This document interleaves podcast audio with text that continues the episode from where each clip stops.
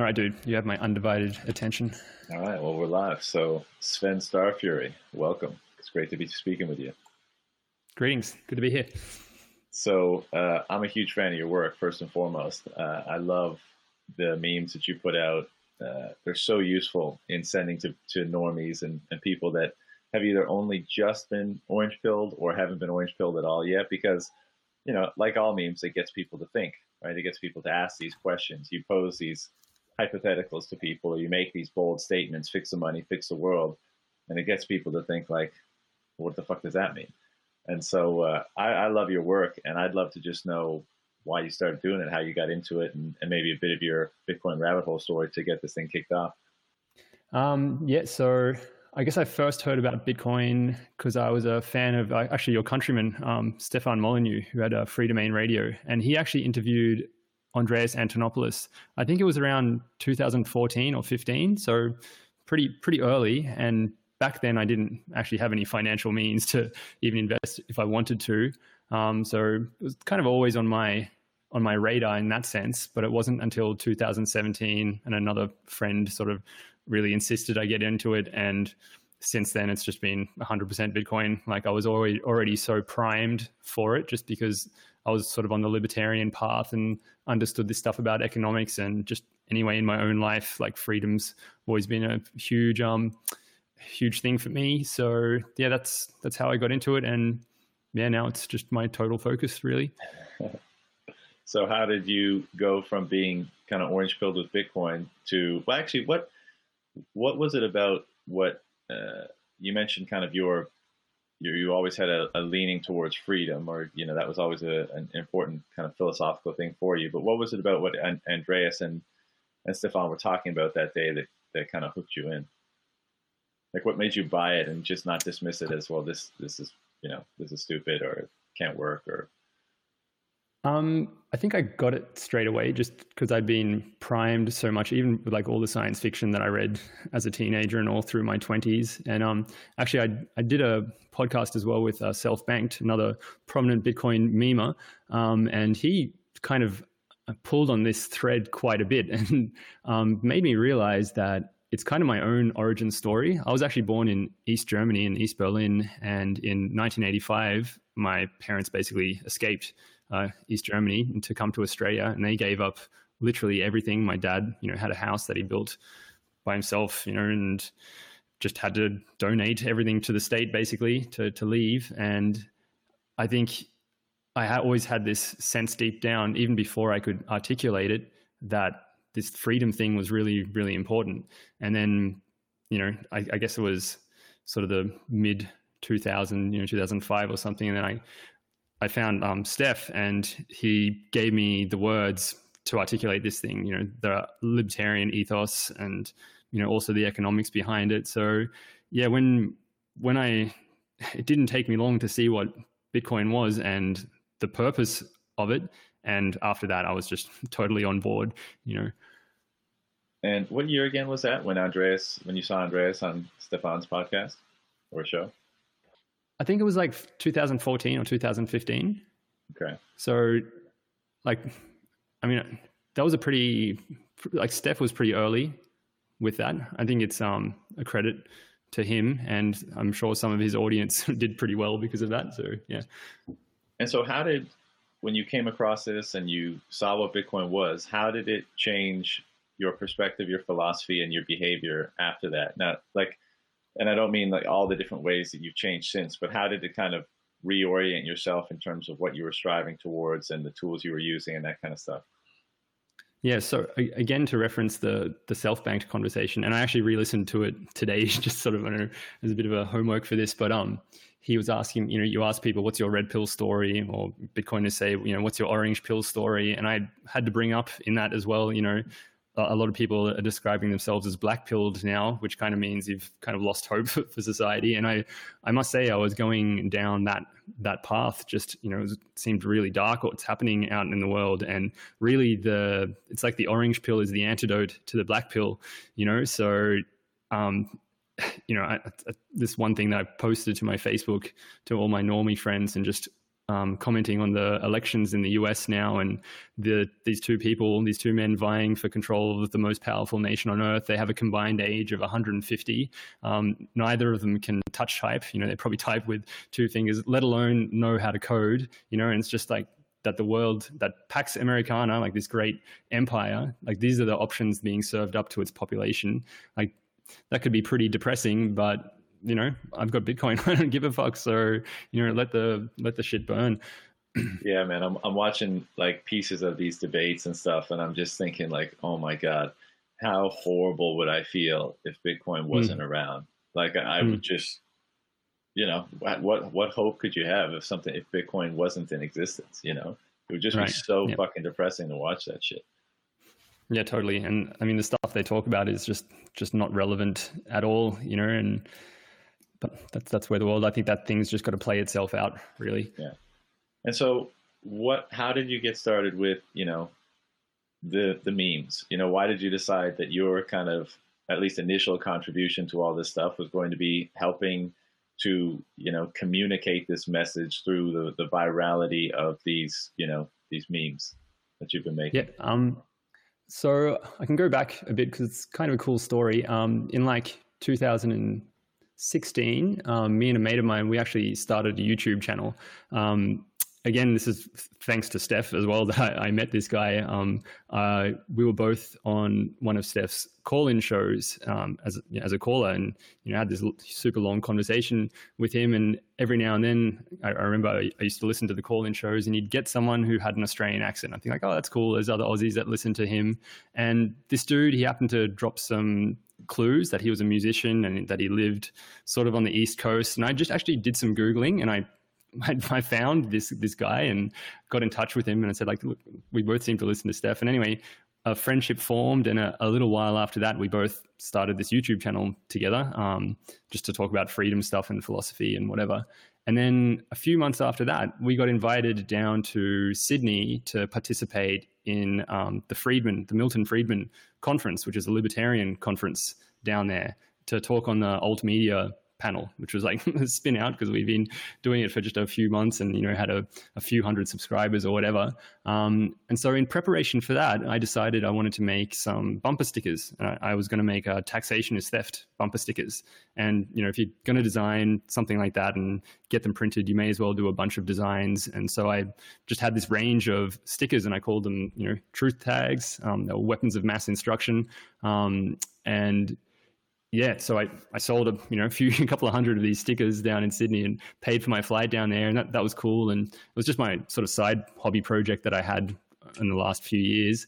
Um, and then you know I got to to to Twitter, and you know it's this whole sort of gamified thing, and you're trying to hone these um, you know 288 character messages and get some point across, and you know get your likes or whatever, and get your followers, and um, that that medium it's really constrictive. And i realized that um, that gifs that animations they were sort of like a, a way to hack um, twitter. So you could you know if a picture is a worth a thousand words like how many words is a is an animation worth? And so yeah it's just a sort of back channel to get into people's consciousness. And you know we've got these primate monkey brains. So um, you know anything that's shiny and moving we're attracted to. So yeah and um, i guess i've just always i've used this sort of software for for you know most of my adult life and as a teenager as well. And um, yeah, it was only at the start of this year that I you know just started learning After Effects, the specific software that I use for motion graphics and animation. And you know, I've just got a, a really potent muse in Bitcoin. Um, so yeah. And and so you mentioned you'd been familiar with kind of uh, the software and stuff. Like in in your normie life, are you at, in a, in the design field of any kind?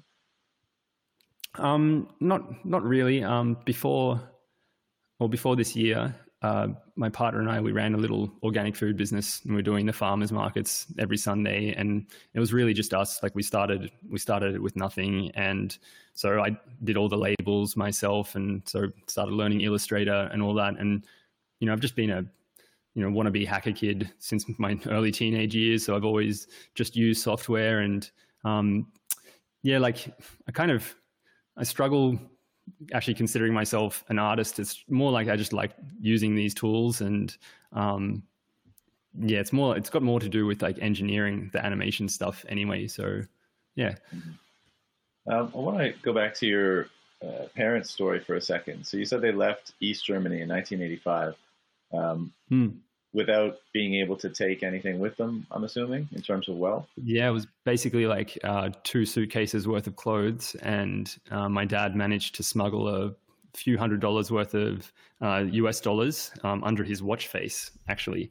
And the reason he had access to US dollars, this is a kind of funny story, but um, his business in East Germany at the time, because we lived in East Berlin, and he owned and managed the toilets at the airport, which sounds kind of weird, but that meant that you know there there were Westerners coming to the airport and they would tip with Western money, you know, so you know one US dollar back then. So anyway, um, but that that was pretty much it. And his his property and where his, he built his house that was adjoining his father's property, you know, my granddad, and you know it's the story of his life tragically that three years later the wall came down and that property, you know, just the property alone was worth tons. And um, but you know he started here from zero again in his late 30s with two two kids. So, yeah. Sure.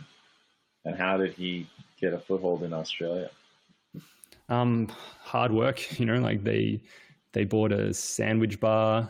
Um, well, firstly, um, he had a brother here that came out in the 60s before that, and you know, just it sort of got him started in his first job. And or as a kid, I just remember they always bought an old shitty house, and dad renovated it and did it up, and you know, like I said, they they had a little sandwich bar and just worked seven days, and yeah, they just they just worked like that's how you how you get anything done really. Um, don't think he really ever asked for handouts, so yeah, like major respect to him for for doing that, and you know now they they're comfortable enough, and but fuck man, like starting from zero again in in your late thirties, it's pretty much sort of the age that I am now. I, I couldn't imagine that. You know, I've got a five year old daughter as well. He came over here with a four year old me and my sister who was one year old at the time. So like like I said, that that's the story of his life and he's he'll probably have regrets about that for the rest of his life. But um, me and my sister and my, my mom were like, thank you so much. You know, you chose freedom over everything else and we're grateful. Like I'm, I'm certainly glad I'm in Australia right now and not in Europe. So yeah. And that's, that's, uh, you know, we talk about citadels and if things get bad where where we'll go where you know where is the bastion of freedom in the world today effectively and uh, you know the story has happened so many times before where people were in you know really difficult shitty situation where they're being oppressed where they were subject to authoritarianism you know little opportunity and all that kind of stuff. And so many people just decided like ah it won't get that bad or or it's not so bad and you know we'll just stick around and wait and see. And other people just pulled the trigger made that i'm sure a super hard decision to say no you know this isn't how i want to live. This isn't the circumstance uh, an environment in which i want to raise a family. So i'm going to somewhere where you know we can at least have freedom even if it means we have to start over again you got to respect that uh, attitude mm-hmm thanks, Dad, if you're watching this. um, but it's it's really um, it's our privilege as as Westerners. You know, we live in stable Western democracies, and it's part of the disconnect. Like part of the reason that people just don't get Bitcoin because um, you know the, for them the money's been stable, their society has been stable. Like they don't understand the um, reality of something like you know hyperinflation actually happening. But you know that happened to my to my grandparents. Um, so yeah, like people just need to learn a bit more about history to understand that that sort of thing is possible. And I'm I actually I remember hearing recently an interview with um, Vijay, and he had a sort of similar story because uh, apparently. Um, like his dad was going back to India with all this gold sort of thing, and it was that that same thing which I didn't connect with until recently. But I mean, it's kind of in my DNA. This this thing, like if if Bitcoin was around when you know, when my dad was trying to flee East Germany, he could have taken all his hard-earned wealth with him. You know, so I guess I've, I've just been sort of primed with it from that respect. But um, yeah, I didn't realize it consciously until recently. Yeah. Do your parents know about Bitcoin, and if so, interested hodlers? Um, yeah, well, I mean, I don't shut up about it. So well, certainly I didn't in 2017. So, um, yeah, I mean they they know about it, and you know they've kind of dipped their toes in. And I mean, that's the other thing. My my whole life, my dad's been going on about the central banks and how it's all, all bullshit, and you know, really, oh, really? getting me to, to distrust the governments. Um, so you know, I, I wish they'd they'd buy more. Sorry. Even even in Australia, he has that same like even though he's kind of he extricated himself and his family to this you know much freer environment, he's still critical of that uh, system. Yeah, I think he's just skeptical of the whole enterprise. Like he probably wouldn't label himself as such, but I think he, the way he lives his life, he's a pretty hardcore anarchist. Maybe even like I don't know if he'd agree with me saying that, but um, yeah, I think so. And so, I mean, I, I think I gotta think someone like that would be really into Bitcoin. What you, you kind of gave a sense that like they're dipping their toes, but they're not kind of hook, line, and sinker. What's the stumbling block for someone like that to not really buy into this? Um I think it's just a generational thing, man. Like it's too hard to get. Like I mean, he's in his in his seventies, you know, and I've got him onto Facebook recently, and there's just it's just a whole other language to, that you have to learn how to speak, you know. So, you know, it's they, say the same thing about science. You know, like there's no progress made in science until the the old professors and stuff die off, and like I, I think it's just going to be that way in this as well. Um, but you know that, that's that's that's his own things. He's he he has a hard time committing to things. Like um, I think he got burned a bit with that decision to move to Australia and, and the wall coming down subsequently. Like like I said, he's always regretted it, and maybe makes him makes it hard for him to make big decisions like that since then. Not right. to psychoanalyze him too much here, but yeah. um, and what about you? So you've been travel, you know, you've been kind of nomad living for a while now. Why don't you tell me about the motivation and, and kind of experience of that? Yeah, um, I've been playing up the whole hashtag van life thing on my uh, on Twitter for for a bit now, but um, uh, astute watchers will see that I'm actually in a house now. So we just moved in on the weekend, and it's fucking awesome to have a place again. um, we're really like I've, I've, joked like we're appreciating the fuck out of this thing. Um, but yeah, the actually the last 15 months we were living in a camper van, um, and the that's because last year we sold that little business that I mentioned, um, and since then we were just traveling around Australia and like someone's smiling down on us because like it was a hell of a timing to to sell that business before you know everything that's transpired in 2020 with the, virus and everything else. So um, yeah, good time to be mobile like that. Um, and and like I said, um, it's just the freedom, man. Like it all comes back to that. I think I we totally maximized freedom and uh, we've got a you know nearly six year old daughter now and um, again maximized our time with her. Um, i think these the first years of life um, are so important. So yeah we just did everything we can to to be with her as much as possible. And um, my partner was starting her work. She was actually we're actually touring around australia with her parenting workshops. Um, so yeah that was it. And like I said, we we managed to sell that business, which we started from zero. So had some savings, and this this last year was just getting her business off the ground, and now that's running. And she does um, therapy sessions one on one, and we've been able to do the digital nomad thing. And you know, my dad during the day, and then at night, I I contribute to the meme war, I guess, and um, you know, help Bitcoin. What's it like raising a, a young kid in a camper van? Oh, it's it's awesome, man. Like they don't they don't need anything but our love and attention, you know. Um, so yeah, like everything was new. We we did like nearly ten thousand k's in in that twelve months. The last six months, I was living at a at a friend's property um, up here in sort of um, in rural up in the hills, and it's just beautiful. You know, we're growing avocados and tea, and um, you know, had the chickens, and it's real farm life for her. And so I think she's had a, a real appreciation where things actually come from. I really despair for you know some of the kids today, and they think that food comes from a supermarket and have no real understanding. You know, where, like the value of things and how hard it is to get something done. And even prior to that, the five years that we um, ran our organic food business. And like I said, we were at the farmers markets every Sunday, and she was there with us from the age of like six months onwards, and you know, you know, helping with the change, the money box and stuff towards the end of it. So yeah, it's it's been great. I love parenthood. I wish I wish I'd started sooner. Um, there's a lot of propaganda that kind of um, puts down parenting, but I think it's the the best thing for a, young man. You plan on having more?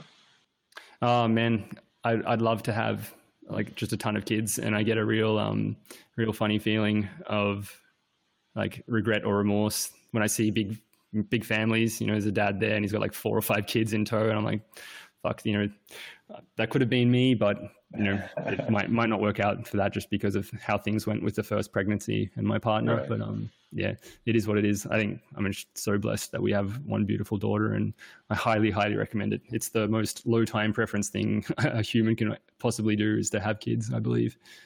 That's awesome, man. And how do you guys feel about being stationary now? or what was the reason behind that decision, and how do you feel about now that you made it?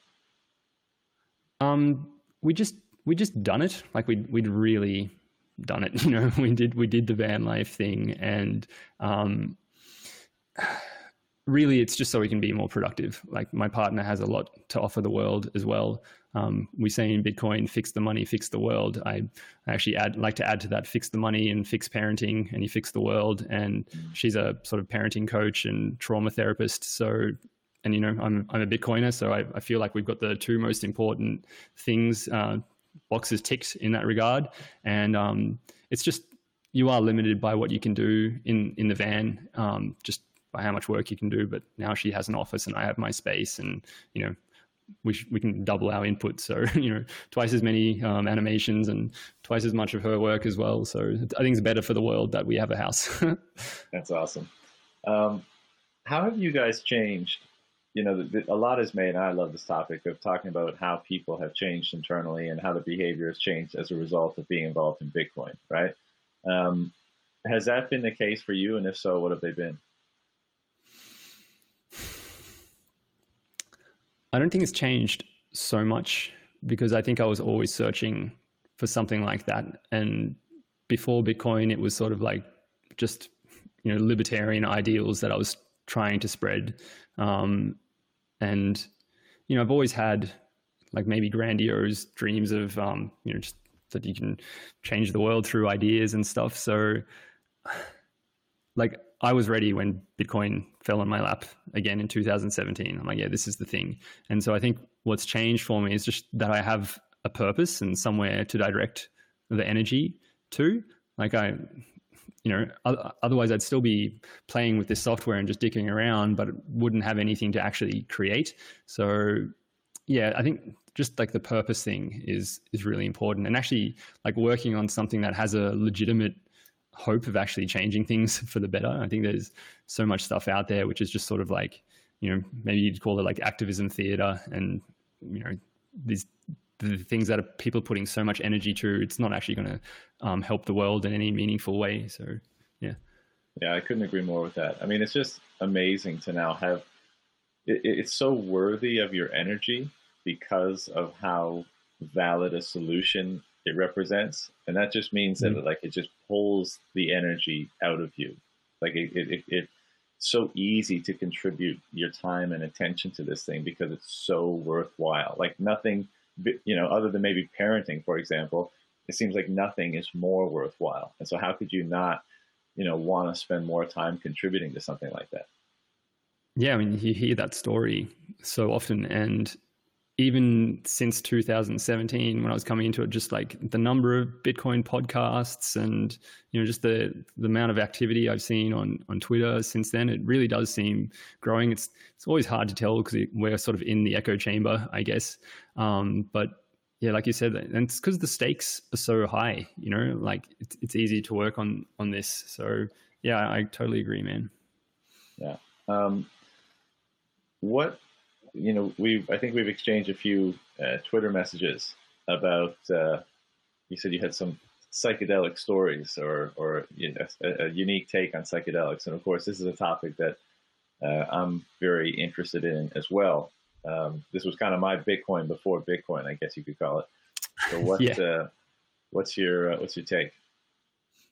Um, yeah, so it was actually only um, this year that I cut my dreads off. Um, so kind of thinning on top anyway. I couldn't couldn't keep that up for much longer anyway. But um, yeah, I was the the full on hippie dude and loved my mushrooms. And actually, like that's a that's a nice way to describe it. like the psychedelics were your Bitcoin before Bitcoin. And yeah, I did consider consider myself like a psychedelic warrior and loved my Terence McKenna and you know told everyone you know you got to listen to this stuff and whatever. And right, right. there's real value to that too. Um, but again, it's like these things that I've done and really thoroughly done. So it's like um you know I, I, kind of hang my hung my hat up in that regard. And you know, since my daughter was born, there's been there's been none of that really. Um, so, but like I do tell people, and it's a Terence McKenna quote, I, I believe. Um, it's just such a shame if you go from cradle to the grave without having a psychedelic experience. It's like as much of your human birthright as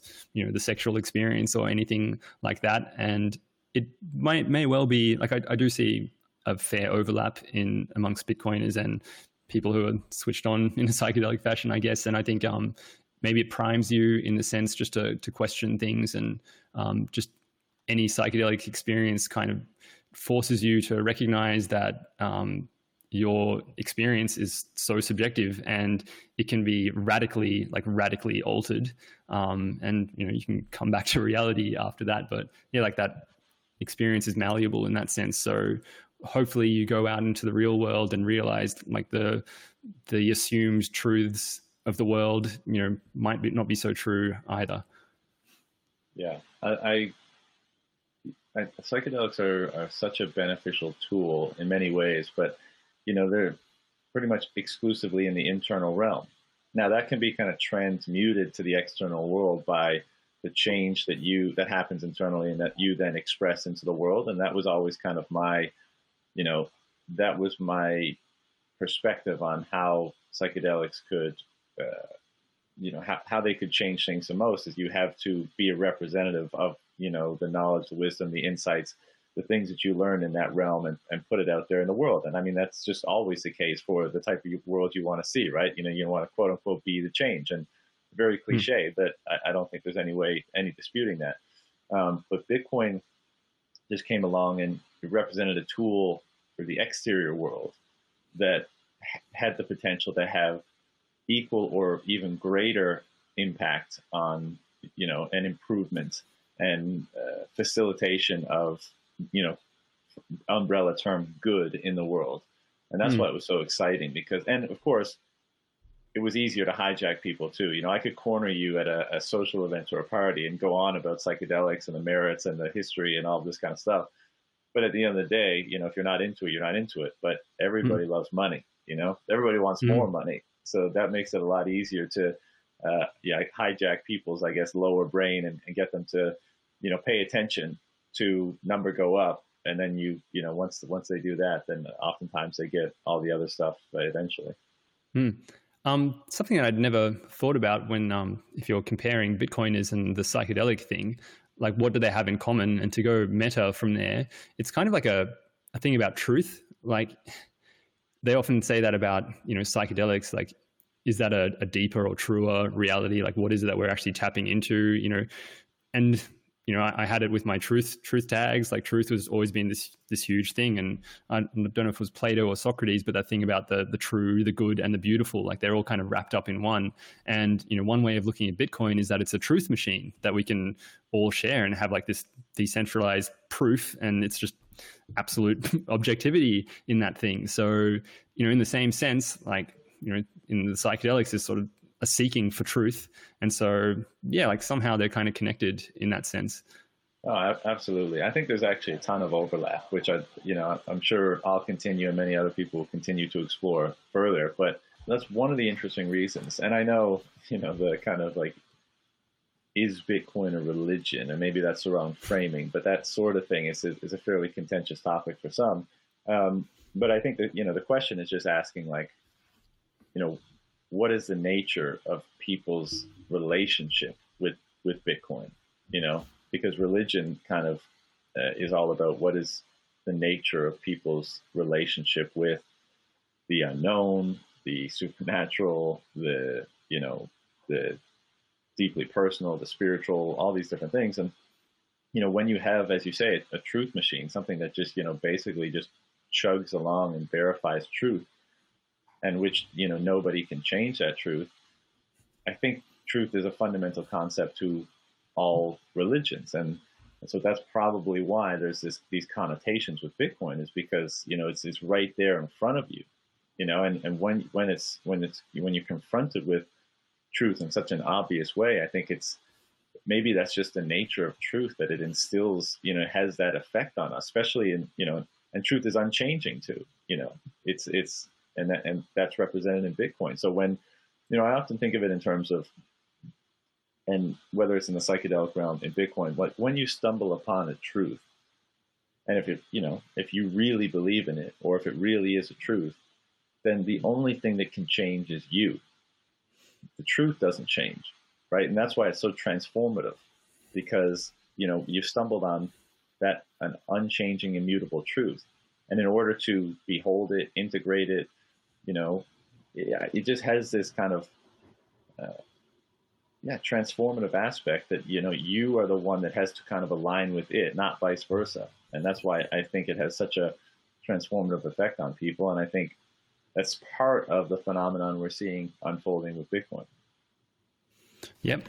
Um, I hadn't thought of this before, but it's like um, Bitcoin fills the God shaped hole that so many of us have in our hearts. Um, and like in the early 2000s again you know when youtube sort of first came on the scene and i was i was right into like the the richard dawkins and the um, christopher hitchens all the sort of atheist debaters and stuff like that. And that used to be you know before bitcoin and before psychedelics and before libertarianism and all that that that was sort of my um, my crusade i guess.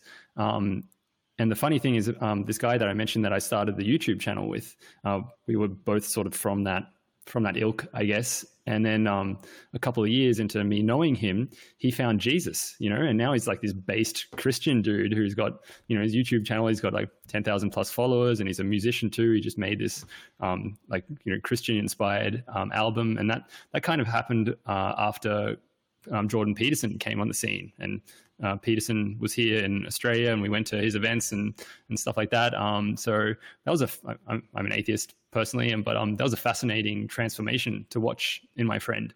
Um, and you know, whatever you believe in that respect, um, one thing's for sure is that it's been fantastic for him personally and you know his family life you know so and i think it comes back to that thing about having a purpose you know something that's higher than yourself and it doesn't really matter what it is but i think um, uh, I forget who said that now, but um, give a man a, a why and he can bear almost any how, you know. And so we have this why of like why Bitcoin. It's to separate money and state, you know. It's to bring freedom to the world, and you know, it's like what I say to people when when I'm working for Bitcoin, it doesn't feel like work. You know, I've, I've heard that echoed by some people, but you know, I can spend hours dicking around in in the software and um, you know, making the animations and whatever, and it's just you know you're you've got this drive to do it because it's something greater than yourself. Yeah, I couldn't agree more with that. And you know, it's fun, and, and I think so many of our trajectories were similar. You know, like when I first, I guess, you know, started uh, learning about how the world works as much as possible. You know, you you end up, or one of the roads you go down, it's like, oh my God, you know, these uh, institutions of religion are such a suppressant on the world. There's such a, you know, almost a cancer on the world, right? Like, how, first of all, how could people believe this shit? And second of all, look at all the, the horrible things have, that have been done in the name of these gods or these institutions, etc. And so, you know, I read Dawkins and Harris and all all the rest of it, and then you keep going, and maybe you wind up in the psychedelic realm. You think, oh no, maybe they're like, maybe it's not a formal religious, you know, dogmatic religious thing, but maybe there's something else. It seems like there's something else going on at the very least. Mm. And then you keep going and you keep going. A lot of people came to Bitcoin through that through that road. Whether they, you know, in my case, trying to buy drugs on the Silk Road and no, and realizing that you needed Bitcoin to do so, or you know, by some other means. And uh, you know, and or as you say, Peterson. You know, and I had a conversation recently with a few Bitcoiners about um, this very subject, and to me, it's. I mean, to, if your friend has improved his life as a result of um, you know quote unquote finding Jesus, then you know more more power to him. That's because the proof is in the pudding, right? I mean, mm. I I say the proof is in the pudding, and I, I genuinely mean that. But from my from my perspective, uh, I don't care about the the pudding if the proof is not truth. I guess is is the way to put it. Like I need my my my orienting belief to be. I need to believe that it's is as truthful as possible. Mm. If it's gonna, if I'm gonna be okay with how it orients my behavior and my life, and that's why I don't, you know, ascribe to the dogmatic religions in the way that they're usually espoused in terms of you know the hierarchy of gods and a lot of the dogma. But i think it's really useful to explore um, these stories and this wisdom to try to see one where they come from and two if there's any deeper truths in them beyond the institutions that have kind of um, you know carried them forward over the last several hundred or several thousand years.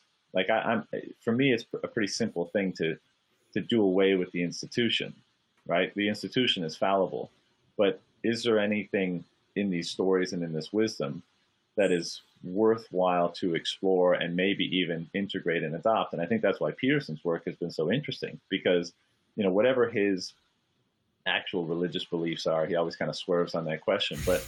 Uh, you know, his exploration of where these stories came from, I think, is rooted in a far more fundamental and foundational truth in human psychology and evolution than just a couple of stories made up so that people could explain the natural war, the world and, uh, you know, develop some kind of order in it. Like, I think he's made it pretty clear that it's far deeper than that. And in an exploration of those stories, I think you find truths that are very interesting not to say that if you you find them, it means you adopt that faith. I don't think that's necessary, but I think it's it's beneficial not to do away with all of these things just because they've been corrupted by institutions, but to say, you know, and same could be true for Buddhism, for uh, for Islam, for you know Taoism, for Hinduism, you know, all of these things. I guess unfortunately have had institutions grow up around them, and the institutions become fallible, corrupt, etc. But there's so much interesting. Uh, the genesis of all of these ideas and all of these stories and thoughts, I think, is rooted in something far more fundamental within us. And if we can understand what that is, then I think that becomes a far more valid orienting truth for how we live our lives. Yeah, absolutely. And I mean, I used to self-describe as like a, a militant anti-theist. You know, it was like just in my early twenties or as a late late teenage years. Um, and I went to a, a, private school and was sort of like a Catholic school, and like the religious education there was really rammed down your throat, and that I mean, that just completely rubbed me the wrong way. You know, and so just as a as a matter of delivery, like anything that was delivered in that in that way, um, you know, by these authority figures that style themselves to be like infallible and just when you see how, how truly fallible they actually are and that you know like all authority was just out the window for me after that. And so like I went hard in the anti-religious direct, um, direction, and that's really just such a you know sort of first surface level um, thinking about it. And it's you know it's just the nature of the the education system that um that they can they can drive the wonder out of out of even something like that. It's supposed to be the most um, profound thing, like this idea of religion. But um, you know, as with all things in education, like I, I love learning. I, I love reading. You know, that's like that's all I ever did. And um, you know, as as a teenager, like all my sci-fi novels and whatever else. And but somehow like you know 12 years of education and they destroyed my my love of learning and you know by the time i got out of high school i, I fucking hated it you know and you know that's what kids just they they want to learn and they want to be sponges for information so you know kind of it's a testament to how fucked the education system is that um they can drive that out of people but uh, um so yeah and you, you come back around and it, it might have something to do with like Dunbar's number, you know, like 150 people. That's that's all that we can sort of get in our heads, and that's uh, social systems don't really scale beyond that. And when we do try and scale them beyond that, like we get these things about building these institutions. And like you say, it's the institutions that are fallible. Like once you get bureaucracy creeping into things, like the actual essence of the thing is so is so lost. So, uh, like I said, um, this idea of like the the God shaped hole in in people's hearts, and people fill it with all sorts of shit. You know, like um, you could, you know, it's been argued that uh, social justice is a, another religion. You know, um, and people just they have to search for something something larger than themselves like whatever it is like some cause or they need to feel that they have some purpose you know? So that's always going to be like that. And hopefully we can find something and um, help people understand that um, you know bitcoin is this higher purpose and it actually has a chance of actually affecting a real change. Yeah. I, I think i think it's probably safe to say that we're all guided by some belief right i mean all of our actions have some motive. And I think, you know, maybe part of the definition of belief is like it's the thing that most guides or inspires or incentivizes your behavior. And so we're, like you said, we, we, whether you call it a God-shaped hole or, or, you know, internal compass or whatever, like we're, we all need something in there that we believe in strongly enough that, you know, causes us to make decisions one way or the other that guides our behavior. And, I guess it can be filled with a great many things. And but I, I think that's why it's so important to constantly refine what that thing is, so that because that's the real, I guess, spiritual journey is is continuing to refine what the belief is that orients and it motivates your behavior. You know, because if if the, the more truthful that thing is, the, the, the more pure that thing is, then the more pure and aligned and truthful and righteous and good your behavior will be. You know, so it's that's why the quest to continue to understand that thing and refine it within refine it within you, so that that guiding impetus is as pure and true as it can be is such an important thing. Mm-hmm. And that's why, you know, that's in my life, that's why learning has always been a big thing. The psychedelic exploring has always big, been a big thing. Learning about Bitcoin, learning about different philosophies, because the, the the importance of that search and how you integrate what you find on it is, you know, that's maybe the purpose of life. That's the spiritual path, you know, to mm-hmm. really use some loaded language in the cliche term. But I, I think that's that's kind of unavoidable. And what's interesting about Bitcoin so much is that I, you know, a true awakening I think is happening. And yeah, we're in our echo chamber and we're a bunch of zealots right now. But look at the like uh, you mentioned before, all this content is being created, memes, podcasts, books, articles. All of this stuff is creating more zealots. And I don't mm-hmm. think in, in a in a forceful way, but like I think people that come into space now, all these resources. I mean, look at the Michael Saylors of the world, right? They come in earlier this year, and because of such a dearth of resources and great, you know, people that have put together really thought provoking explorations of this subject matter, people can come into it, and if they come into it with an open open mind, they say, "Holy shit, this is this is really legit," and it changes them fundamentally very quickly.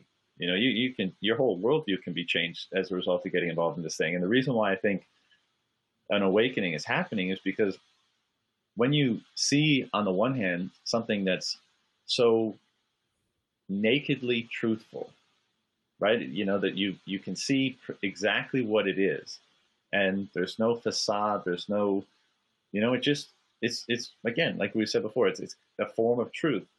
Then you compare everything else you see to that form of truth. And everything else in comparison and relative that to, relative to that looks overly complex or looks suspect or looks uh, you know you can see the, the, the untruth or the unnecessary mm-hmm. um, aspects of things. And you wonder why are they like that? And if you dig, you know, well, maybe corruption, maybe co-option, maybe uh, inefficiency, like the, the kind of, it's, it's a mirror, right? Truth is a mirror and Bitcoin is a mirror to all other things. And that's why I think we see this awakening in so many different domains as a result of people getting involved in Bitcoin because it shines the light on, of truth on all of them. And it forces mm-hmm. people to say, why is that that way? Why can't that thing be as simple as this thing? Mm-hmm. And, um, you know, so I think there's a genuine awakening and it's being represented in, in behavior change and people uh, orienting themselves differently, spending their time and energy and attention on things differently. And it's so fucking exciting to, to be a part of it and to see it and to talk to people about it, man. It's like, it's unbelievable. Yeah, word, brother. Like there's there's nothing like talking to other Bitcoiners that get it, and um, quite envious of you. I know you just do this podcast for an excuse to talk to more Bitcoiners. Um, definitely missing in my personal life. Um, can't wait to get to like a meetup or something again, and just to be in a room full of people that get it. Um, but yeah, the thing about truth, um, it's just the most efficient way. And one definition of truth that I like is is just conformity to reality.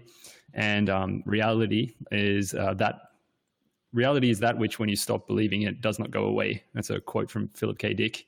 Um, and so, and the thing about Bitcoin is it's sort of internally consistent as well. So it's just like it's sort of the most efficient way. And and like you said, once you see something that's self-contained and and just sort of true from all directions and you go back into the real world and you see what's going on there it's just so obvious and to draw this back to you know what i do as well with the memes. Um, and it's about um, communication, and, and, this ties into the the psychedelic thing, and you know all my drug use. And uh, okay, I'm tying a bunch of things together now, but like even back in the day when I was and, and before the psychedelics, you know, I was a, I was a raver kid, so you know all these um, dodgy warehouse parties in more of a like a city warehouse setting or something like that, uh, rather than a you know out in nature with the psychedelics. But um, even back then, and I'm very grateful because one of our friends back then, he was totally straight edge, never did any drugs, but just fucking loved the music, loved to dance, and he'd go hard as. And it, it sort of made me realize not to take it for granted and also to, to treat it with some kind of reverence, you know, just don't do them just to get off your head, but try and take something back, you know, like you, you know, especially on something like MDMA, and it's like you, you love everyone and everything, and you know that was there's such profound um, feelings and like peak feelings. And I'm like, I want to take some of this back to reality. So I always had that sort of mindset going into it. And then later on with the psychedelics as well, I mean, they're, they're harrowing experiences, right? Like you get right to the edge. And I was always like, well, if I'm going to do this, this thing, like just really pay attention and try to bring something back, you know? So um, that, that's more of that truth thing. Uh, I lost one of my tangents then, so I kind of lost the thread of things. But um, it, it's so hard in the psychedelic realm to bring things back, though. You know, mm. it, it, got to the point for me.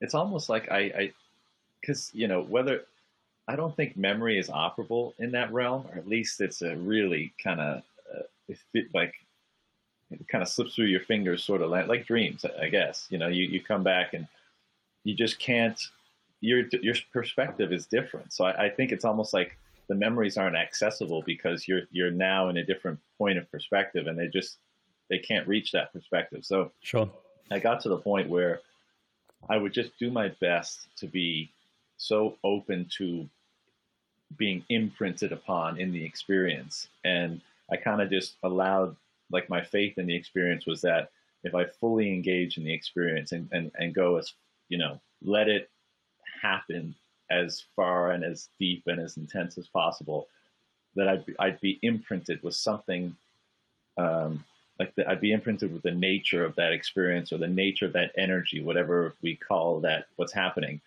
and that that would be expressed through me as a result of having the experience. And I wouldn't have to consciously think like, oh, that insight is now going to form the basis of my thinking on this, and I'm going to change my behavior. I just kind of like mm-hmm.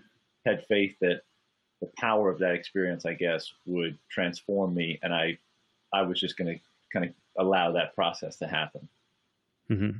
Yeah, and for me it was quite similar because I, in, after doing it a few times, you realize, well, you're not getting you're not getting the details back, but yeah. you can r- really kind of tune into, like, for want of a better word, like the vibe of it all. And you know, somehow when you get back to reality, you got to try and reverse engineer that feeling into what may have actually happened. And um, yeah, but I, I, remember the other thing because um, one of those tangents was uh, communication. So um, like back in the warehouse party days, you know, like you know that'd be Friday or Saturday night or whatever, and then you know when the when the party ended and everyone had to go home we would go to someone else's place and the party would continue like the drugs would usually continue and they called them recovery parties but there wasn't usually wasn't much recovering going on. It was just like charging on. And so you know a bunch of trippers and super high people sitting around in a room they've just been you know dancing you know in the dark with lasers for the last 12 hours. But um and then you just what can you do? You, but you chat you know? And so i i always had this idea about um, communication. And i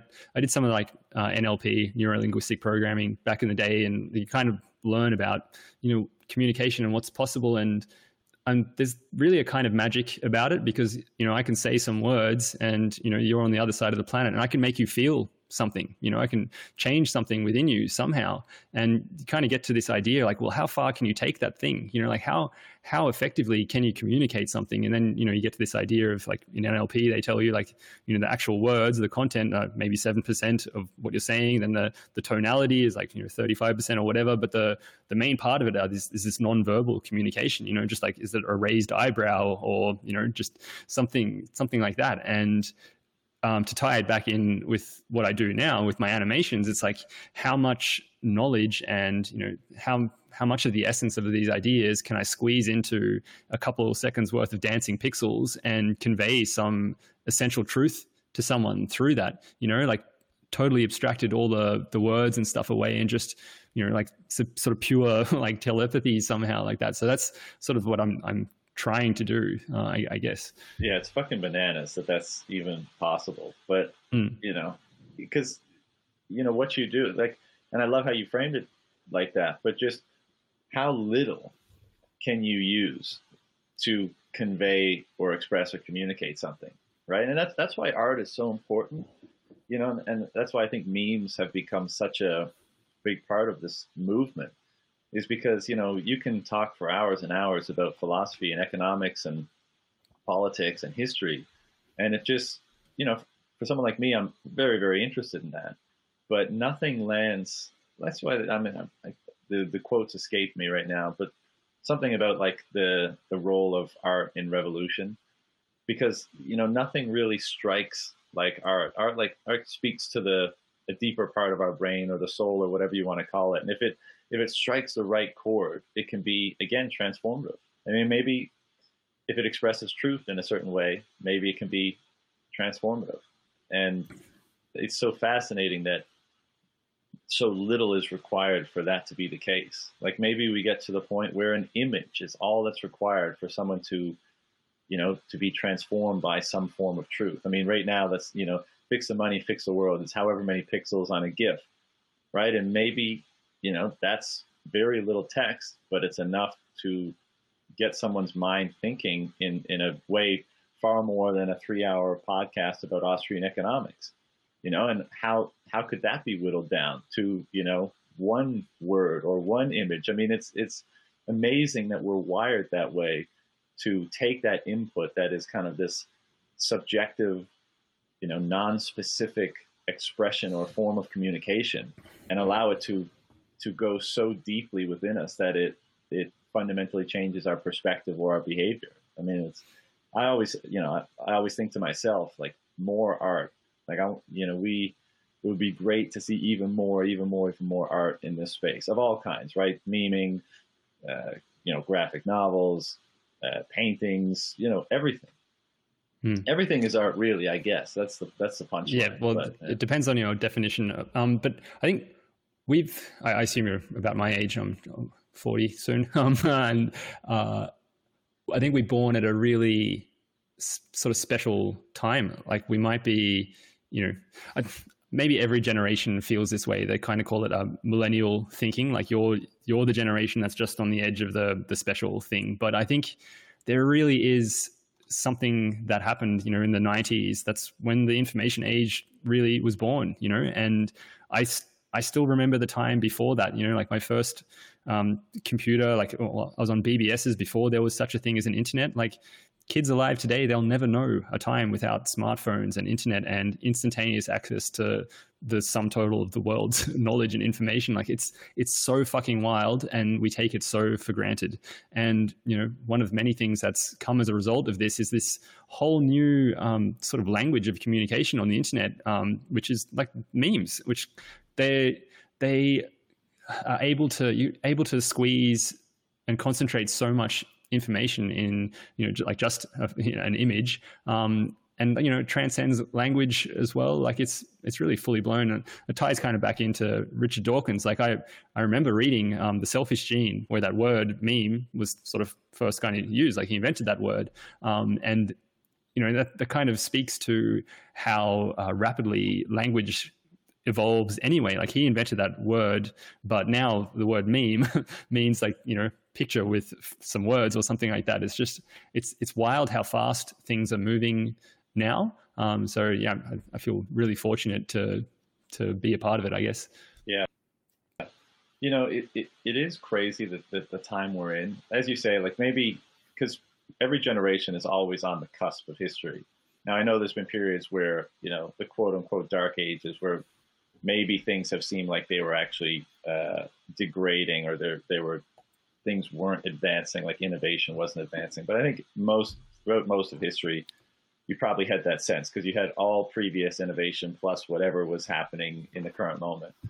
Um, but it does seem like right now we're in this you know accelerated period where at least the, the form of innovation is so foreign to what came previously that you know it, it's one difficult to to really appreciate or grapple with or understand what the implications are going to be and two, just to kind of to, to keep up and understand how to engage in this thing.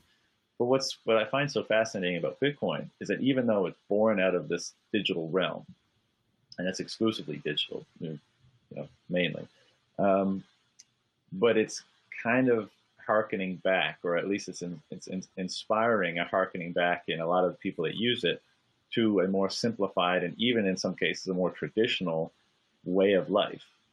Um, and I'm wondering why you think that might be the case, if you agree with it at all. But I, have spoken with enough people now that, uh, you know, I won't generalize for everybody, but a lot of people, you know, less material goods, less things cluttering up their life, you know, only really genuine and strong relationships, you know, nuclear family, you know, uh, cleaner approach to diet and, and approach to health in general, that kind of stuff. Like, why do you think nestled within this tremendous technological revolution that encompasses not only Bitcoin but the internet and you know AI and everything that's happening. Do we have the people that are kind of at the the the bottom of the adoption curve, so like the earlier adopters of this radically new technology, are being inspired toward uh, and like going back in other areas of their life to a more traditional existence. Yep. Um, I think the reason is is the industrial age is over, and we're moving into the information age. And it's that William Gibson quote, like the the future is already here. It's just not evenly distributed, you know. But um, I like especially this year with all the stuff with the pandemics, and it it seems to me that um, you know, like uh, big big cities have kind of run their course. You know, like if this is the new normal now, and um, you know everyone's remote working, or so many people can remote work. Like, why do we need to all be crammed in these big cities? You know, um, so. And I mean, you say it's going going back. I mean, it's really just that people don't want all this bullshit consumer stuff and um, you know the, the, big TV and whatever else, and they kind of realize what's what's really important. Like at least that's my hope. Um, and and again, it's always so hard to tell. Um, again, again, because we're all in these echo chambers. You know, whether you're just it's your social media feed, it's all algorithmically driven. I I fundamentally have no idea what you know the, the average person is into. Like all, all I see is uh, Bitcoin content, and you know, like I don't, I don't ever go on my Facebook feed. You know, I don't watch TV or news. Certainly, don't read newspapers or anything like this. So, yeah, I mean, I, often go down these paths of like, well, most people seem to be doing this or that, and I always have to remind myself, like, well, fuck, that's just the the tiny, tiny um, narrow aperture that I have onto the world, and you know, it's it's one of the things that makes um, one of the stickers that I used to have, one of the truth tags was um, in the age of information, ignorance is a choice, you know, and of course my, my brain always goes to the counter examples. So, you know, I really like that, that line and, and, and anytime someone asks me how to do something, I'm like, you know, fuck, you can Google it and you can find anything out. Like, um, you know, people ask me how do I do my animations, and like, well, I'm just all self-taught. Like, every literally everything you, anything you want to learn how to do, it's out there on YouTube for free. You can teach yourself if you have the motivation. But the flip side of that is, you know maybe this is not the um, age of information. Like it, it really seems to be, um, this is the age of misinformation. You know, like we're promised the sort of the utopian dream of like the information superhighway, and we're all going to be connected, and we're going to be have access to all this information. But the problem is, it's like there is all this information, but there's no quality control. So you know, like it's sort of Pareto distribution of like 99% of everything is shit. And, you know, this goes the same for what's on the internet. So, you know, um, and that's where I think a lot of the challenges in the world come today because fundamentally we just don't live in the same world anymore as it's like the, the average person you meet on the street um, there's, there's a good chance that you have zero overlap like if, if you imagine the venn diagram of their media consumption there might be zero overlap in that you know um, and you know I, I, really struggle with that because we don't have um, a sort of a common baseline experience um, from which to start from so and um, sort of the the dark house that like the the Weinstein brothers and that they go on about this. They talk about the um, sort of the the sense making apparatus of the species has been just totally broken, you know, and um, two sets of humanity you know like let's take the example of the the two political factions in america the right and the left there like they fundamentally don't agree on what's happening in reality. So you know it's hashtag interesting times you know so it seems to be getting hairy out there.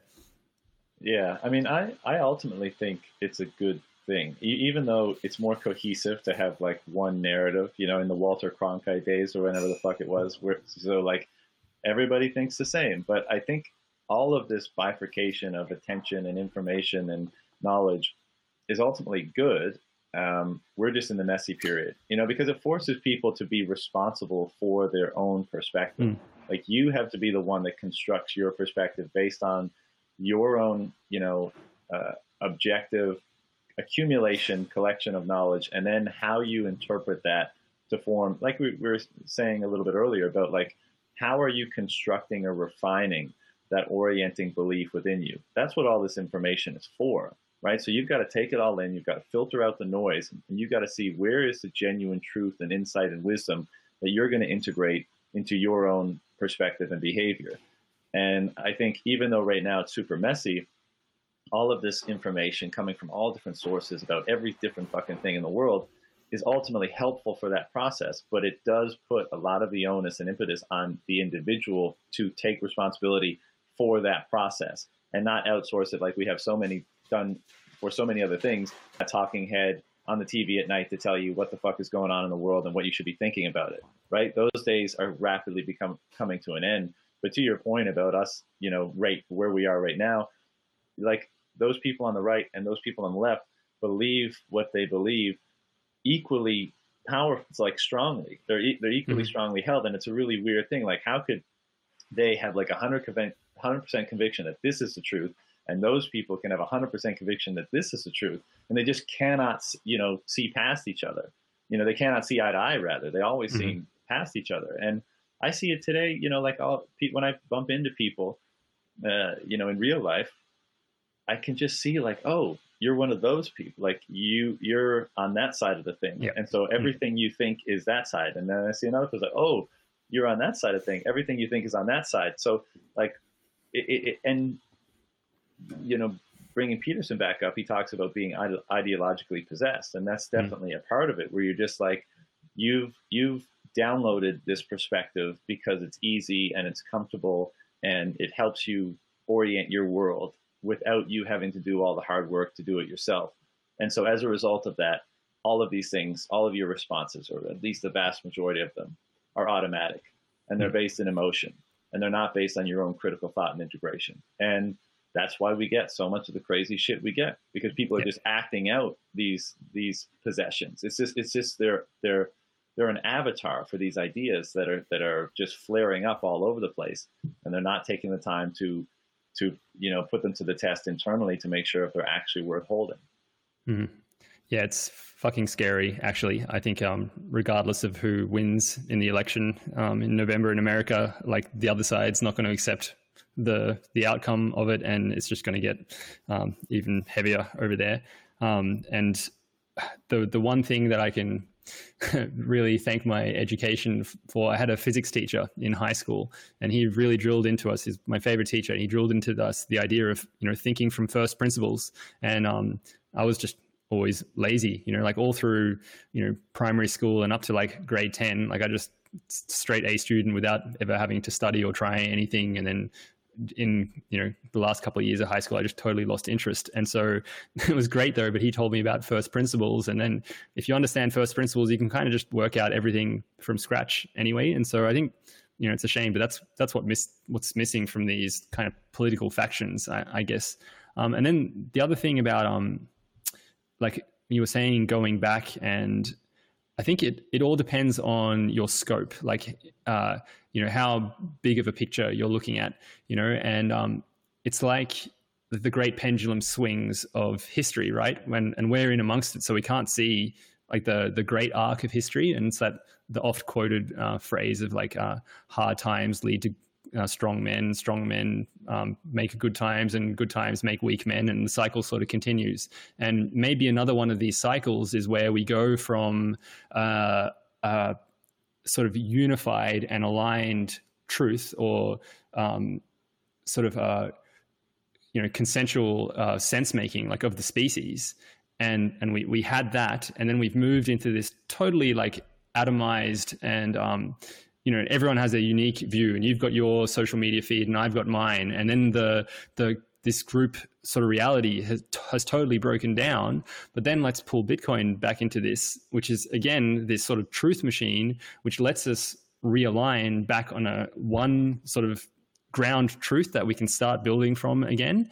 And like I really I mean, I wish it wasn't so, and that's where this sort of idea of being black pilled comes into it. And um, there's some people that you know they they could call themselves accelerationists. You know, we've just got to see this thing through to the end. I think um, you know it's just got to get to the stage where things crash, and you know to to bring the drug use thing back into it again. Like I got to a very dark place with amphetamines and that. You know, and I I was a fucking junkie, man. And it wasn't it wasn't until I hit rock bottom that I could actually change. You know, and I think that's the same on a, a, grand scale with society, unfortunately. And I think you know this thing like in the US with the, the left and the right, I think they're really going to pull themselves apart. You know, um, and it's only after that that we'll be able to rebuild something better um, in the wake of that. And you know that's why I'm, I'm building on Bitcoin because I want to be able to offer the people a solution when when they come asking. You know, and that's the only thing you can do. Like um, you can be vocal and outspoken about this. And certainly in 2017, I was maybe an obnoxious, obnoxious in my zealotry, you know, and, and in people's faces. And you know, it's probably another part of the reason that I turned to making these animations instead, because you know, like after trying to sell people on the messages, you know, sending them a wall of a text to try and convince them, I'm like, it, it doesn't, it never works to to change people's minds that way. So instead, I'm just gonna, you know, like a, a Peterson quote, you know, tend your own garden, clean your room, sort yourself out. I'm just gonna do my own thing and you know, build the best life that I can for myself, and you know, be be consistent in that messaging. Like I I post I post my animations to Facebook to all the, my normie friends, and you know now and then I'll have someone message me, and you know they're still banging on about that Bitcoin thing, and like you said, the the number go up technology is going to get them in the end if like all this talk of um you know principles and and doesn't, but um you know and you know when it keeps coming back up in their in their mind and they see the bullshit that's going on in the real world. And you know i keep kind of telling them um, I, I, posted that that um, picture of the federal reserve a base 2 m2 money supply right now and it's like 22% of the usd in circulation was created this year. And it's like you know no one these people don't know what that means for them but you know you just keep plugging away. It's like a you know water wears away the stone one drip at a time. And then you know once the penny drops for them, they know they can come to you and you know actually ask to go down the rabbit hole, and you can you can lead them once the horses come to the water, I guess. Yeah, and that that's the thing that's so great that Bitcoin exists is like before you had no life raft that was waiting there because it's going to be there for you, right? And, but that wasn't there before, so it, it almost kind of it it, it made the uh, the rationale behind even trying to understand what's wrong kind of a waste of time because like well if you can't do anything about it what's the point in trying to understand what's go what's actually wrong But mm-hmm. now that there's actually something you can be done about it, I think that's putting even subconscious pressure on people to say, you know, when they're in that, you know, that dog in the burning house saying like, this is fine. they, when, when they realize that it's not fine, they're all the more, uh, I think, incentivized now. It makes more rational sense to actually look at a, a, an alternative if one actually exists. And I, so I think that's going to continue to happen, whether it's through NGU, whether it's through memes, whether it's through great articles and books and podcasts and stuff. But it almost seems like, you know, Bitcoin is a North Star but one that's not that doesn't require um, like a similarity uh, or a belief. You know, it's because like all these other north stars that we've used, you know, to have this sense making, as you call it, to have this kind of cohesive, you know, social perspective that kind of was the glue for everything to stay together, was always based on belief, right? And, mo- and throughout most of human history, it was religion, but in some cases it was philosophy, in some cases it was politics, and it seems now we have this North Star that we can orient ourselves around and organize ourselves around, but it doesn't require everyone to believe the same thing. Yeah. But it still has the effect of having that cohe it still has that cohesive effect, which is really, really interesting and really, really great. You know, we don't all have to get along. We don't all have to think the same thing. We don't all have to believe in the same thing for us to cooperate and coordinate our behavior now. Because this thing because we can rely on this thing to help us do that, and because mm-hmm. it it, it uh, so that you know that's a, that may be a very unique uh, and novel uh, occurrence in, in human history, and I think a very very positive one.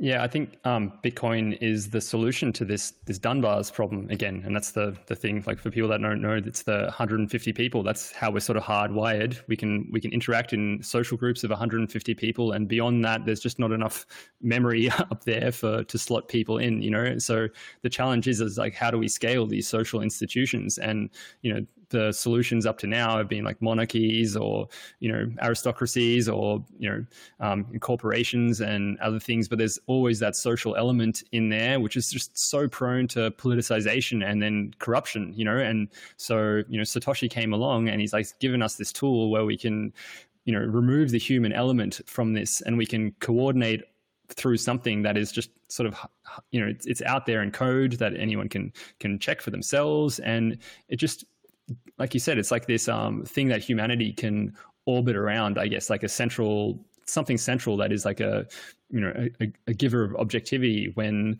humanity itself like you know we're all these these individuals all doing our own thing you know um it reminds me a bit of what you were saying before and i, I kind of disagreed a bit because you were saying uh, and while i agree that uh, you know it's necessarily so that you know whatever point in history that you choose the people alive there they were on the cusp they were on the you know the leading edge of history. But I mean, it's still true that you know you just have to go back a few hundred years, and you know someone they were born and they in their whole life they never would have moved like 20 kilometers or 50 kilometers if that from where they were born you know and their grandfather their father you know going back generations they were you know they they were farmers on this particular piece of land or whatever it was and the the big change obviously that's happened now is that it's just the the this, the rate of change that's happening. Like now we're seeing such massive changes like within our lifetime, you know, um, really great novels that give you this idea of the, the Neal Stephenson novels. Um, Cryptonomicon should be kind of well known in Bitcoin circles. Um, uh, Neal Stephenson wrote Snow Crash. Um, you know, that was the idea of uh, the metaverse and stuff in there. Anyway, um, the prequels to Cryptonomicon are sort of set in the 1700s, and Stephenson has this real um, ability to help you see that like whatever the technology was in that time was that leading edge, you know, and you know at the time there, like they were just developing money. Like two of the characters in that book are Isaac Newton and Leibniz, you know, who invented the calculus together. And it's just like, you know, these guys were on the cutting edge. Like Isaac Newton went on to run the London Mint, and you know, like he actually made the money back then. So they're, they're fascinating books, and those books sort of deal with, um, you know, where money came from, you know, from from being gold and the the building of um, the first banks and stuff like that. So um, yeah, like I said, I think we're we're really. I can't imagine what the world is going to be like when my daughter, you know, is sort of my age. Um, but yeah. yeah, it's it's going to be.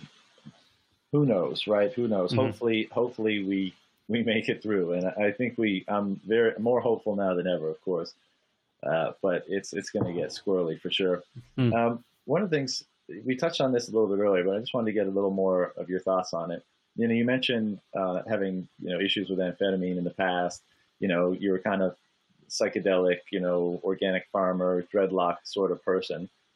Uh, you've recently cut the dreadlocks off, and and uh, I'm just and I think you said you you know since your daughter's been around, psychedelics haven't really been a, big part of your your thing. I, I asked before is if Bitcoin had changed you, and um, I know for a lot of people, especially maybe people that came from that kind of world that we've just been describing, like you know, for lack of a better term, the kind of the psychedelic crowd, um, that Bitcoin seems to have maybe brought them down to earth a little bit more and kind of uh, this may not be the appropriate word, but hardened them a little bit, like made them, a, you know, the, the, the, the psychedelic people are often very, um, what's a nice way to put this? Um, soft is not the right word, but I, I, guess I'm just wondering if have people in your life, you know, uh, in looking at you over the last three, four years since you've been involved in Bitcoin, have they commented on any changes that have may have taken place, uh, you know, in, in who you are, how you act, even how you, you know, how you look? Um, it's probably just my personality in a greater sense, but like whatever sort of social group I found myself in, I would quickly get to the edge of that social group. So even while I was like the the hippie dude, you know, I was still you know hardcore into like economics and um, you know like libertarian values and um, you know free market capitalist. I was like an anarcho capitalist sort of thing.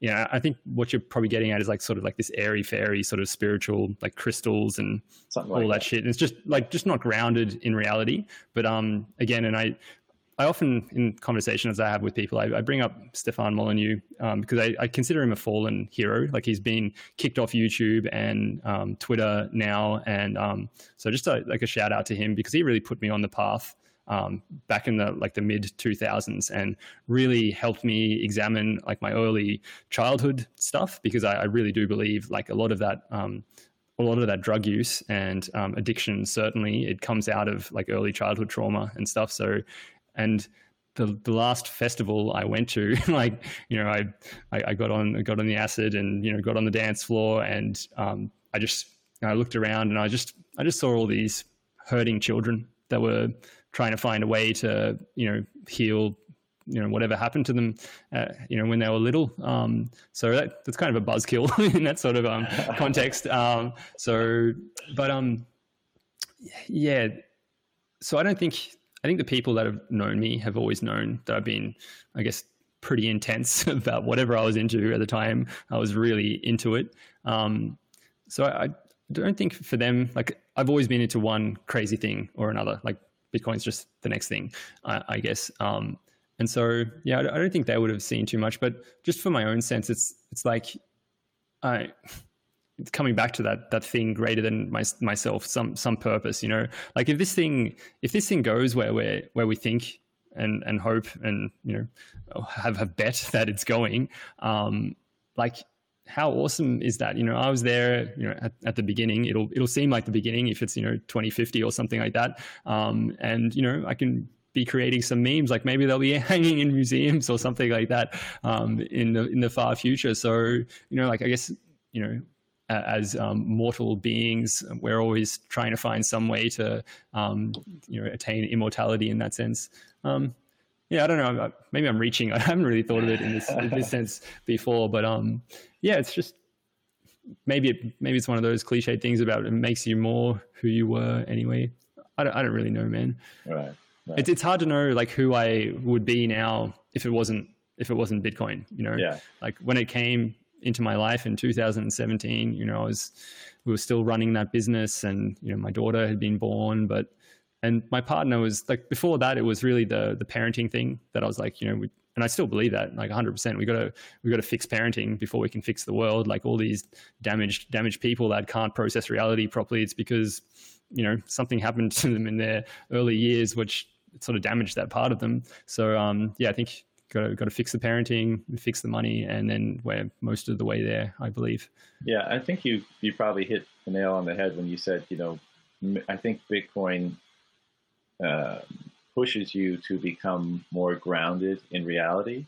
And, mm. you know, because whatever your thing is, whether it's the psychedelic crowd or the political crowd, I mean, everyone is in living in some form of their own echo chamber or delusion or, you know, comfortable situation about what they think the world is and how it operates, right? And I, and I think, again, one of those aspects of truth is, as we've been talking about this whole time, is that it, it brings more reality to your perspective.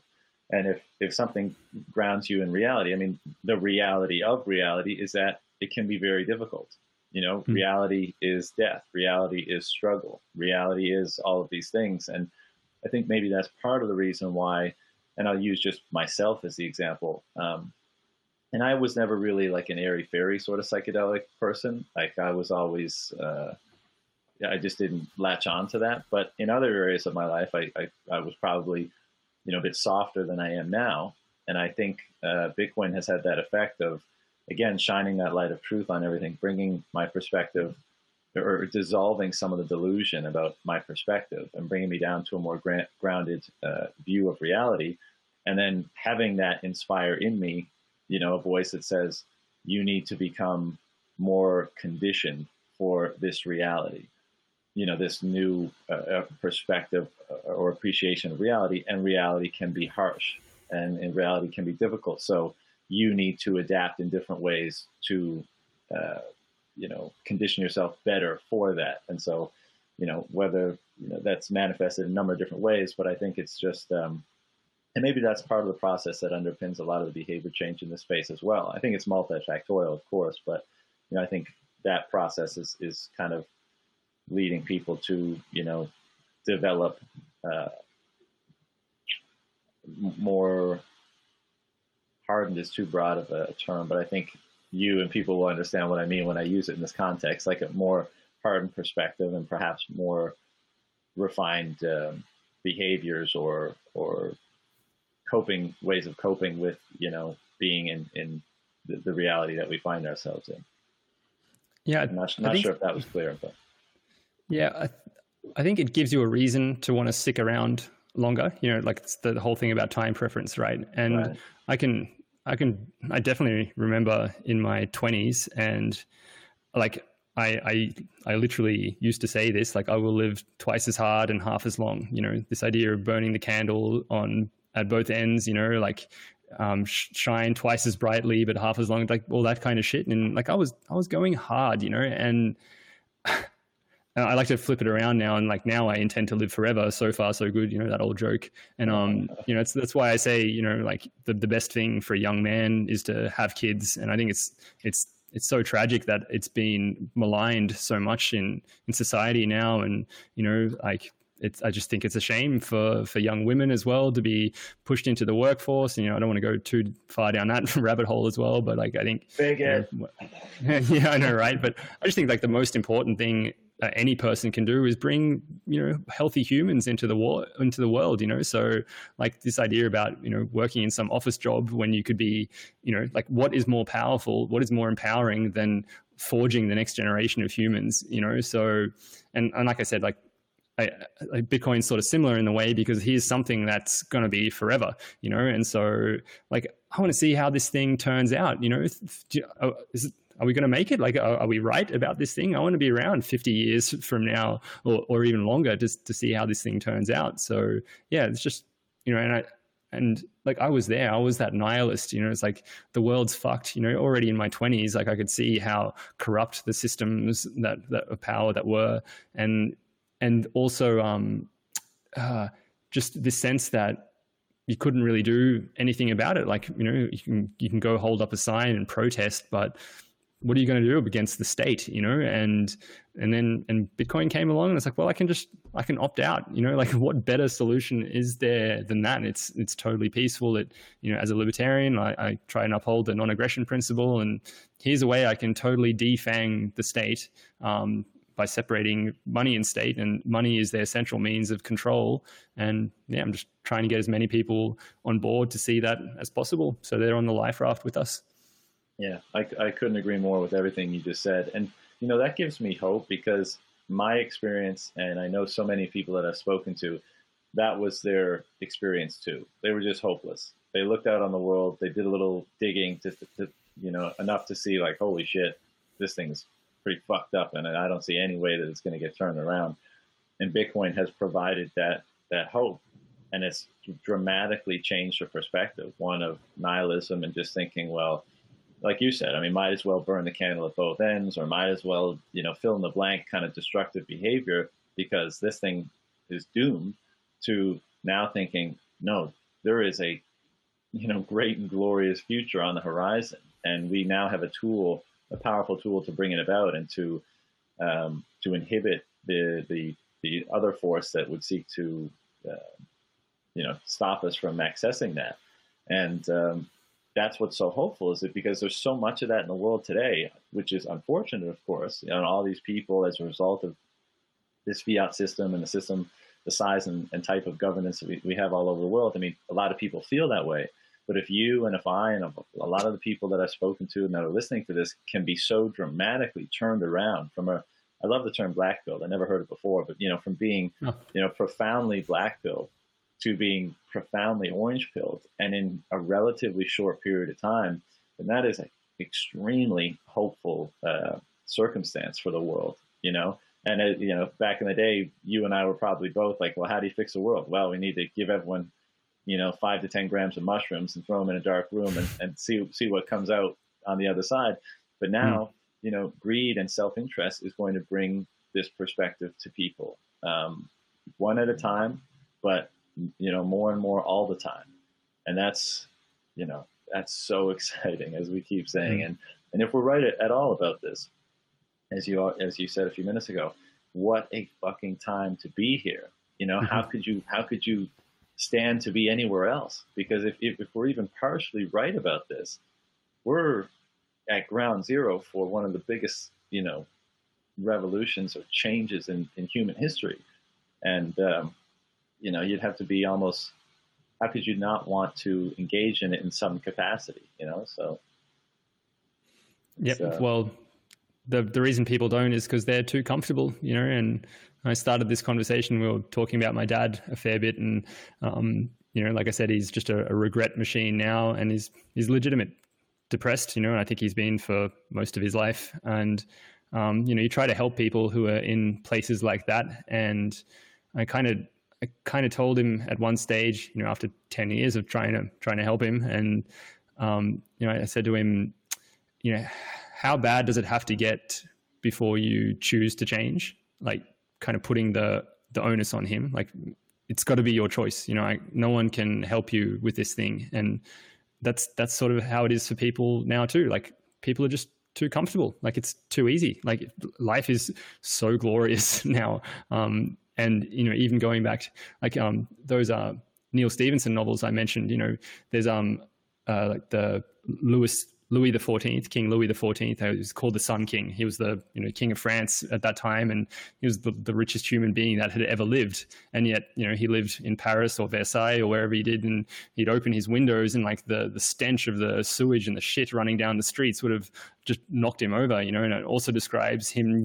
I think he had uh, some hemorrhoids treated or something like that, and you know, it goes into detail about like how anything like that was. And another example, I, I like anytime I go to the dentist, you know, and they're like, "Well, this bit might hurt a little bit," and I'm like, just bring it on. We have, you know, all the medical technology that we have today. Like, there's nothing you could possibly do to me in this chair now that will even, you know, like I've, I've read a description of what you know dental work was like. You know, even going back a hundred years. You know, so and it's this thing about just appreciation. Like one of the other uh, truth tags, and this one it sold a bit better amongst the the hippie airy fairy crew, but it was like just hashtag gratitude, you know. And that was one of the things that pulled me out of my dark space when I was addicted. And um, I don't mind talking about it, like I've talked about it on podcasts before. But like I was a full methamphetamine junkie. You know, that was that was all I did. You know, that's after I got out of like social sort of you know party scene and it's just something you're doing by yourself at home and that was that was really really bad and i got I got really sick and I got really depressed. And,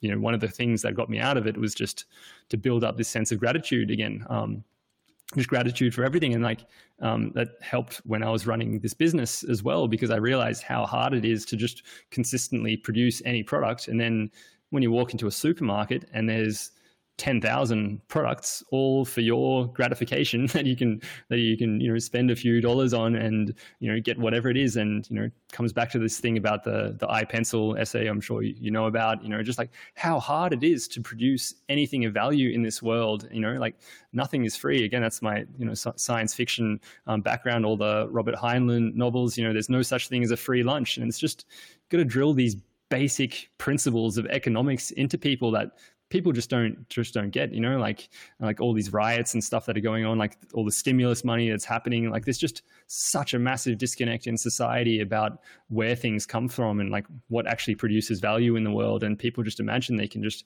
keep printing money and it's actually producing value. And like this thing just mathematically can't continue forever. So you know whether they can continue kicking the can down the road forever for for however for however many years, you know, um, who knows? But um, they seem to be doing pretty well at that. But like I said, you know, we're in the life raft and trying to get as many people on board as possible. So yeah. what else can you do? You know, I I, I encountered that, and and I totally agree. I mean, it does. It is you know, hashtag gratitude is is you know, you're going to find that on the yoga page, Instagrams, and all that kind of stuff. But it, it really is true. It's a powerful perspective, and it's one that should be integrated and used if you're seeking to live a, a happy satisfied life, you know. And I came to realize that a number of years ago as well. But one of the things I bump up against uh, occasionally these days is when I'm decrying the current system and I'm, you know, doing the Bitcoin pitch uh, with people. You know, it will seem like I'm not grateful for what we have now. And people will say, like, dude, life is better than it's ever been. Like, well, you know, what are you complaining so much for? Why are you trying to disrupt things so much? Why are you, you know, et cetera, et cetera? And uh, I think it's it's two reasons. One, the, answer I give is one, from a first principles, from a from a principled point of view, I don't agree with a system that is predicated on unfairness and theft and lies. So I can't be for that. I have to be critical of that, even if I'm able to establish a quote unquote comfortable life for myself within it. Um, and the second thing is, is I think, and it can be so much better. Yes, it's mm. great now. Yes, you know, medical technology is great. We're, you know, you know, life is is incre- more comfortable, let's say, than it's ever been. But first of all, is comfort the metric we want to be judging life on? To a degree, mm. yes, and to a degree, no. But there is so much more available. There's so much possibility and potential, both for us as individuals and for us as you know humanity. So why don't we strive for that? Like we don't have to not be grateful for what we have in order to strive for something so much greater. So let's do that. Let's let's mm-hmm. agree that that it's it's wrong for us to be you know uh, stolen from. It's wrong for us to be lied to. It's wrong for us to be playing a game that's not that everyone the rules are diff, are not the same for everybody. Let's mm-hmm. agree mm. to those things, and that's then let's strive to pull that potential and that possibility forward. Why the hell not? Well, they have done those studies, and comfort is objectively like a bad thing. They did the studies with, I think, rats or, or mice. You know, and they gave them every conceivable comfort that they could have, and they just slowly turn crazy. You know, so again, that's that that cycle of history. You know, hard hard times, good men, good times, weak men. Um, and I think we're just you know in that final phase of things. Like things are are too easy. Like too many people are just like too comfortable, and it kind of slowly turns people crazy. Like we need something to push against, you know, need to build something. And without purpose, like you know, like the idle, idle hands of the devil's plaything or something like that. And just too many people like don't have anything to build on. It's another thing to come back to my dad as well. Like one thing that was hard for them, they, they sold their business. It might be, you know, eight or nine years ago now. And um, like I told him, like, look, you need, you need something, you need a project. A man needs a project, something to be, to be building on. Don't just retire and like sit around the house. Like he's always done stuff. And, you know, unfortunately he didn't. And, you know, he's just going crazy by, himself in his house after that. Um, so yeah, like people need people need a challenge, you know, something to bring people together. And I, I was thinking when the virus came along, like at the beginning of this year, I was hoping this might be the thing that draws people together, like some communal, um, you know, some communal challenge that can um, unite humanity. It's like that um, Independence Day, you know, where the aliens come. Like maybe that's what it's going to take. like 2020 is not over yet, so um, you might still have that in store for us. But you know, like some some huge challenge to come, which people can drop their petty differences and forget about this like left right bullshit um, thing, and you know, just have a common um, common challenge to to rise to. I guess. I guess that didn't happen. it doesn't seem like it happened. Mm.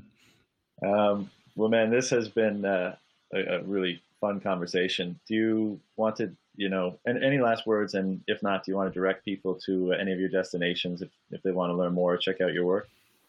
Um, no, it's it's a lot of words already. Like, um, so just yeah, I'm on I'm on Twitter. It's uh, at Star Fury Flames. Um, and all my stuff is there. You probably seen my animations around. Um, if you do want to support me, there's a there's a Tippin.me page as well. You know, throw some sats my way.